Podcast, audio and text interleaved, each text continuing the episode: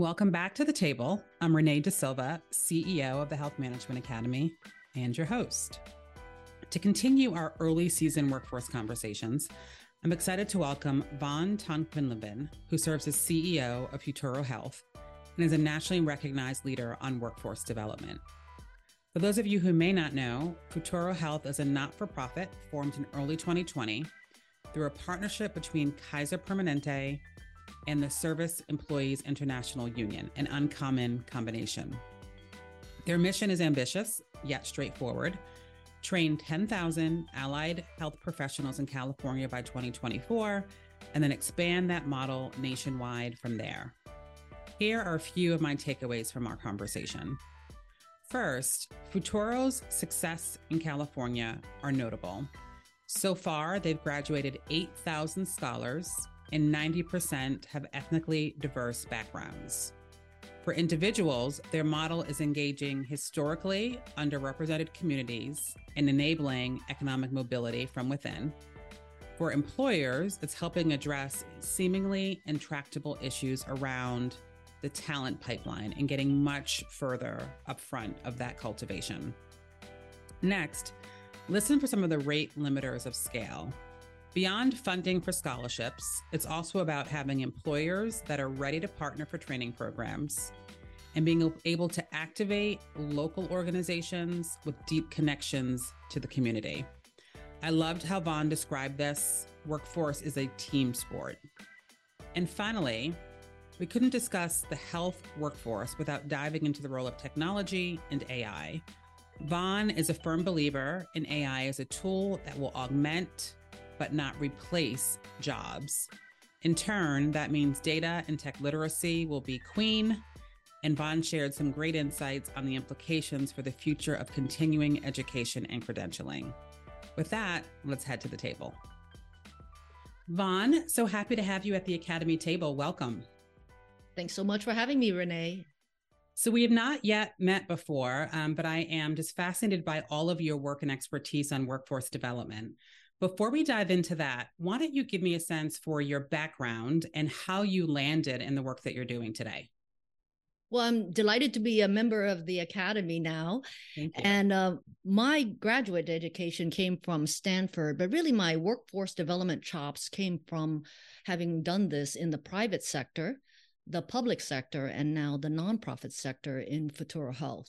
So back when I was in the private sector working for a company of 20,000 uh, men and women, um, I took that company from having no opinion in workforce development to actually becoming a nationally recognized best practice. Mm. And then went on to uh, become executive vice chancellor of the largest system of higher education, which is actually the California community colleges.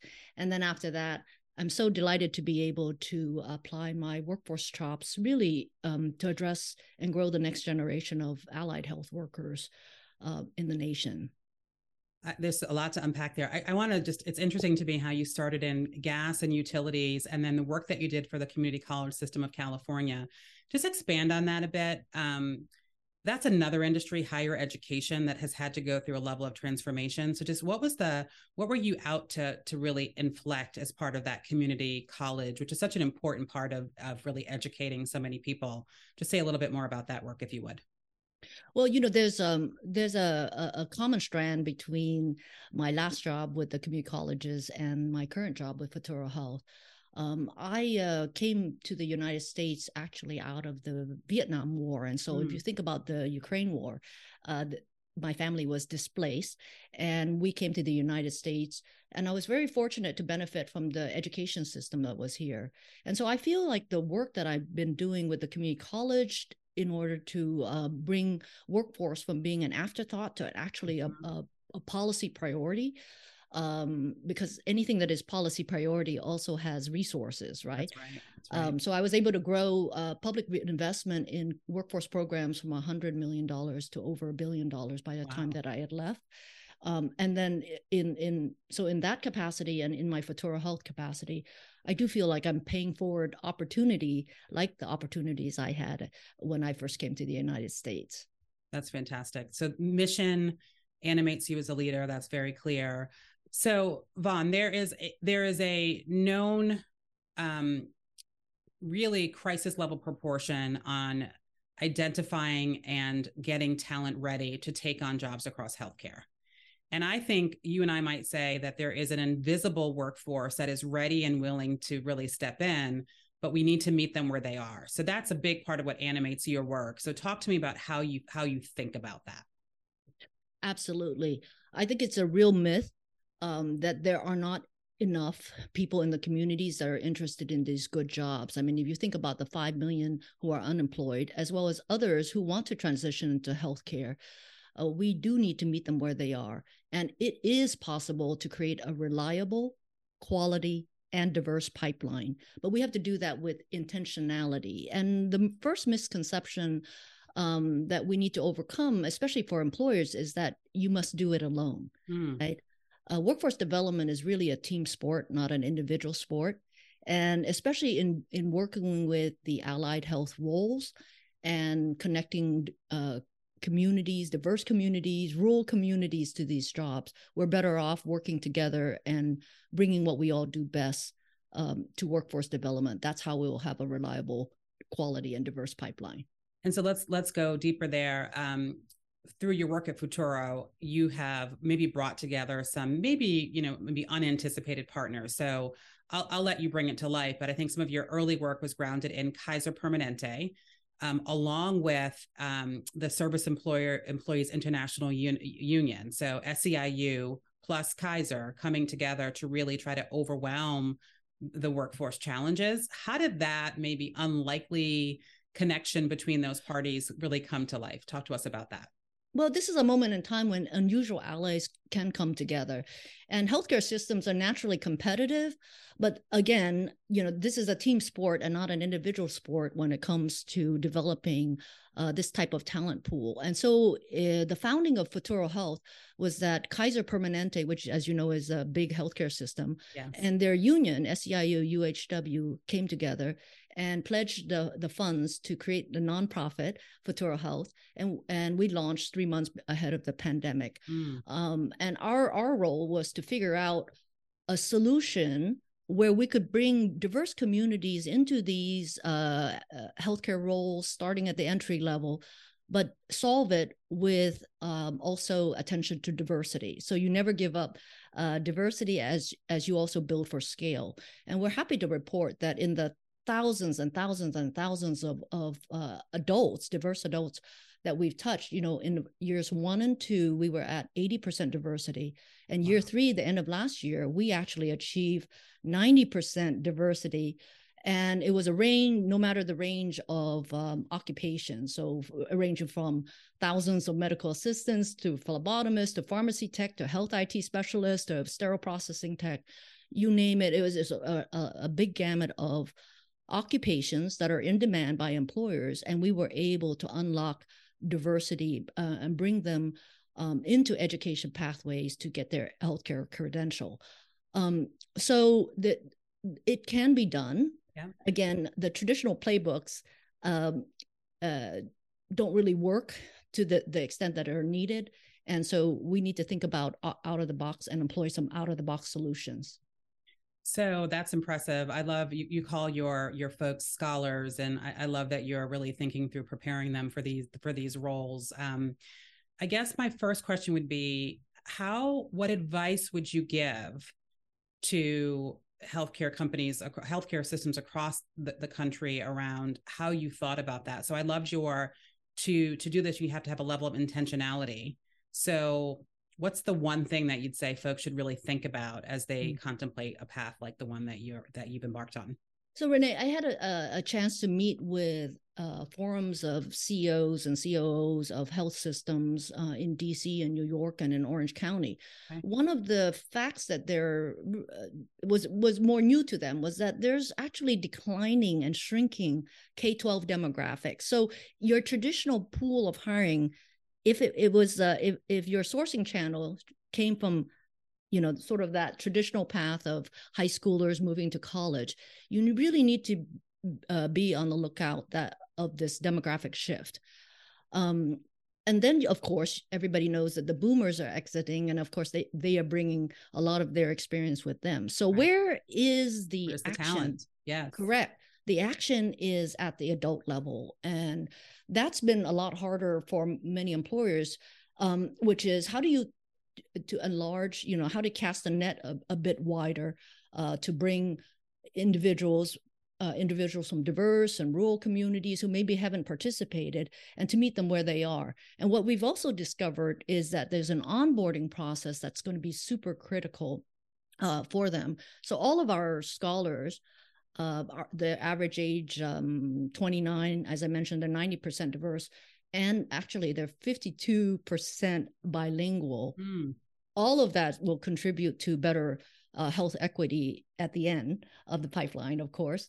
Um, what we discovered was starting them immediately on the technical program, the technical training at at um, uh, all of our uh, partner colleges, wasn't wasn't going to do it.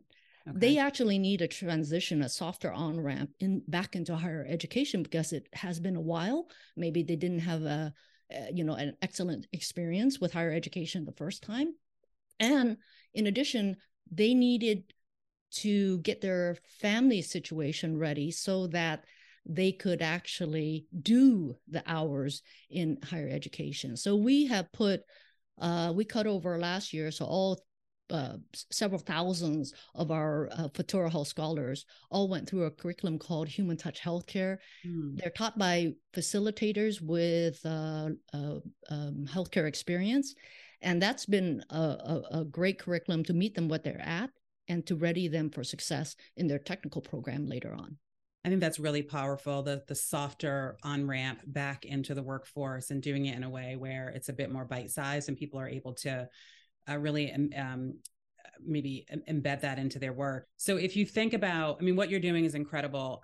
I, am as you're talking, I'm thinking through. Not only are you filling jobs, but you're really changing the trajectory of people's lives in terms of getting them into the middle class at scale. Given that health systems and providers play, pay a, a strong wage across most of these roles, so what's what's getting in the way? What's the obstacle to doing this uh, more broadly and, and and more at scale, if any? Well, Renee, you know, the Atlanta Federal Reserve uh, Bank of Atlanta and McKinsey came to me and they were looking at the data and they said, hey, for these 5.9 million unemployed, look at all these good jobs in healthcare. How do we actually move people, you know, from where they are to these good healthcare jobs? And so what I know is that every state every state is going to need to, to create their proportional share of healthcare workers, especially in the allied health. So, what would make for um, a warmer invitation for Futuro Health to to enter that state and be of help to employers? Um, really, we're looking for three things. I mean, we're looking for uh, um, funds that would underwrite the scholarships. Really, uh, the that is one of the friction point the level of debt that people get into yeah. in order to get that first credential so being able to remove that friction is um, is is very helpful uh, to diverse communities um, second are there employers who are ready for the clinicals and the hiring um, to be part of the design work. Um, and then three, if there's some natural channels, we can activate community-based organizations in order to act, uh, to in, in mass creating a scouting and recruiting uh, channel to bring people into these scholarship um, roles. So the, the good news is that we're built for scale and we perform even better at scale. That's fantastic. Oh, and and we've been invited now to enter um, Connecticut and Florida, uh, thanks to the support of a big foundation. So if That's there's amazing. other employers in those areas, please. they should reach out. Yeah. Yes. I mean, this is so just for context at the Academy, we do about 80 live events a year, and we do that across multiple uh, roles and every every agenda is all about solving workforce challenges and it's not just highly technical roles i mean they, they feel as constrained around certainly allied workers and sometimes it's hospit sometimes it's hospitality uh, mm-hmm. or or um, you know environmental services staff. So there, there seems like there's this mismatch and i love that you're getting to the heart of that matter by really unlocking some of these barriers. And i know that many of there's a couple of academy members um, that work with you sutter and stanford health as two examples of that. I think that's fantastic. Um, let me then maybe zoom out a bit. So the, the mm. other maybe force here on workforce trends is around um, how how are you thinking about the way in which technology, AI, automation maybe shifts the conversations or or what, are you seeing coming around the corner as it relates to just broader tr- trends on workforce as it relates to some of these newer technologies well, I do know that in the forums with those uh, CEOs, healthcare CEOs in, in DC, New York, and yeah. in, in, Orange County, you know, when they looked at the ch- shifting demographics of where the workforce would come from, one of their natural conclusion was more we need to automate. Um, and so, you know, as more and more technologies get ingested into the the world of care, and also as care shifts to the home, um, clearly our future is going to be one where where we are going to be par- partnered and paired with technology augmented by technology much more. You know T- uh, tom mitchell who uh, built the first machine learning uh, science program at carnegie mellon university i he, listened to he, your podcast with him yes. Yes. So he's um you know he's writing the uh, the report back to congress on ai and the workforce. And um you know he he always caveats that it's it's not us versus the technology. It's how do we work with technology and augments? Yes. and key for us will be how can humans um, continuously learn and adapt? So renee that brings me up uh, you know to think you know in the in the in the past when we were growing up we only had one unit of education which was the degree mm-hmm. right that's four years two years you know two years four years and and more but given uh, how quickly uh, uh, things are changing and the shelf life of, of skills is shortening, what you're beginning to see in higher education is modularity, right? Uh, businesses know this. So it's how do you do um, competencies and how do you do digital badging and how do you add them up up into a micro credential and how do you embed micro credentials into a degree so the stackability of this learning is going to be very important because especially in healthcare licensure requirements often um, are, are pegged at the degree. But for most people if you if you look at the studies on adults and their interest in moving into occupations they're very willing to acquire new skills but they're not willing to commit to a degree right away because there's so much uncertainty in the labor market. So you know put out the teaser in the credentials and the micro credentials build their skills and then that then you begin to pathway them um, up to towards the the degree requirements of you know added occupations. yeah that's really powerful this you know i'm i'm putting it in my own words but this micro dosing if you will and and stacking experiences it, it sort of makes a lot of sense in terms of how adults learn right? Like in more bite-sized portions that are um, maybe layered with where you are in your day-to-day professional work. So I, I i love the way that that you that you think about that. And then I'd reflect, we have a number of conversations with our members around what you just said that the future of care delivery, the future of health might be more of a AI human dyad models of care, which we're in the very early innings of, but just thinking through what does that mean in terms of how work gets done, I think is a really powerful question that all of us as leaders should be asking ourselves. Right. And if you were to, um, you know, there's one thing that you can hedge, it's just that uh, literacy with technology, literacy with data will always become, will be a valued skill set, right? Absolutely. No, no, matter what the care that you're practicing. Absolutely. So we've been um, t- talking a lot about how employment and the way that that that workers engage with their employers begins to shift over time and how we begin to meet that challenge. I guess if you and I are sitting back down together in five or 10 years, what does the future of your company look like, just given how, how quickly the, the workforce needs are changing and evolving? Well, Renee, I expect that in five to 10 years, uh, employers will be asking for Futuro Health graduates by name because mm-hmm. they, they, they can uh, expect that uh, the graduates uh, come with a focus on the um, the durable interpersonal skills as well as the technical skills. Um, you know, we we would love to be the trusted uh, partner to employers as well as states uh, to develop a systemic approach, a systems approach to workforce development. Uh, certainly, with all the intentionality, uh, we can we can bring individuals, communities into the workforce pipeline so that employers can have the reliable, quality, and diverse uh, talent pool that they need. I love that vision, and so and so so needed. And um, you know you can imagine I, I, love that you're focused on healthcare but i think the model could extend beyond healthcare just in terms of just overall as an economy this need to continue to keep our our um, citizens updated and um, really deploy them on on big gaps in terms of, of, of ways in which we can create just greater sort of wealth building for all of them and for all of us. So I, I love that. I love the mission of what you do. I was a chief talent officer before this job, so anything on development and and and leadership and all of that just like to me is just such a fun way to spend some time so it sounds like you have a very very fun job um, that i'm a little bit uh, envious of it great work that you're doing renee is there enough time for me to tell my fish story there's always time for a fish story you know i talk about uh, workforce development being a team sport rather than an individual sport and and and um, i'd love to share my fish story and yeah you know, when I was in the energy sector, we were doing workforce development because we had 25 to 50% of the industry's workforce uh, on the verge of retirement uh, mm. over the next decade. So, again, we had to have some intentionality going in. And so we had done uh, exactly the model of workforce development with the educators closing the gap on the skills. We had our community based organization doing the outreach. And here we were, I was on the employer side, articulating what we needed as well as uh, doing the hiring. Well, all of that came together.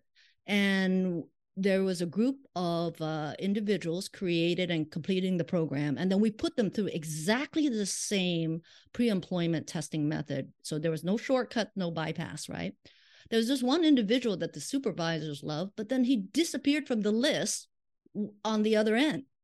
And we looked into it and asked why. Because we were in this workforce development program we asked why. And it turned out the young man had gone fishing when he was 15 and at 15, he caught a fish that was too small and got a ticket. Well, at 15, he didn't pay the ticket. Oh my gosh. And then it went to court.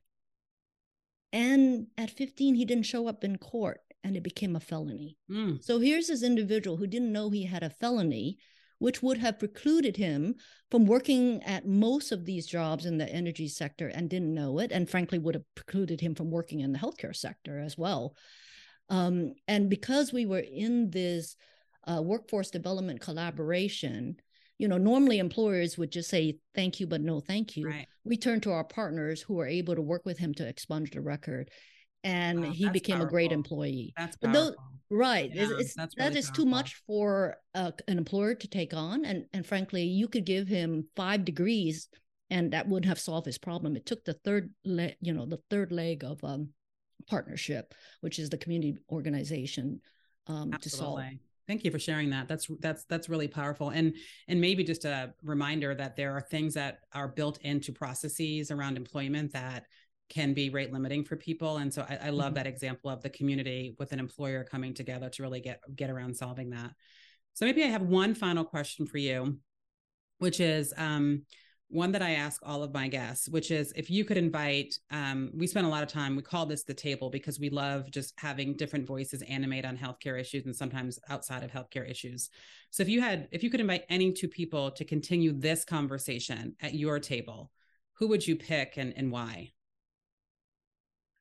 Ooh, that, you know, what would be fun is uh, we would pick uh, the ChatGPT oh. to join the table uh, and then, of course, I think you always have to have the voice of the worker because they will uh, keep you real in terms of what are the frictions um, that's preventing them uh, from joining the workforce.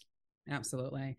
Um, I'm fascinated by ChatGPT. I, am wondering um, maybe I'll start to try to see if they come up with a, the question guide for uh, for my for my podcast. Um, but yes, I think that the human touch and and really getting into mission and, and why people are motivated to do the work is is something that just is so important. So I, I appreciate all the work that you're doing. I think every healthcare organization, just given how um, intractable the, the the labor issues are, should be thinking about a model around workforce development that gets much earlier up the funnel in terms of developing the next bench of talent. So appreciate all the work that you and your colleagues are doing to that stead. Well, Renee, we're uh, w- welcoming and inviting uh, employers who are struggling with their workforce issues to contact us. We're at uh, www.futurohealth.org. So please reach out to us because it, you know, we want to know um, um, we're built for scale and um, to solve the uh, the the workforce issues that they're they're facing. That's excellent. Well, thank you so much, Van. A pleasure chatting with you. And I hope that I will see you at an Academy event at some point soon. Looking forward to it. Thank you again, Renee. Thank you. Thanks for joining me at the table with Renee DeSilva, a podcast brought to you by the Health Management Academy. I hope you enjoyed this episode. And if you did, subscribe and drop us a review on Apple Podcast, Spotify, or wherever you're listening to this podcast now. For all of our episodes, including show notes and transcripts, and more information about how you might join me at the table in the future, please head to hmacademy.com slash podcast. I look forward to having you back at my table next time. Talk to you again soon.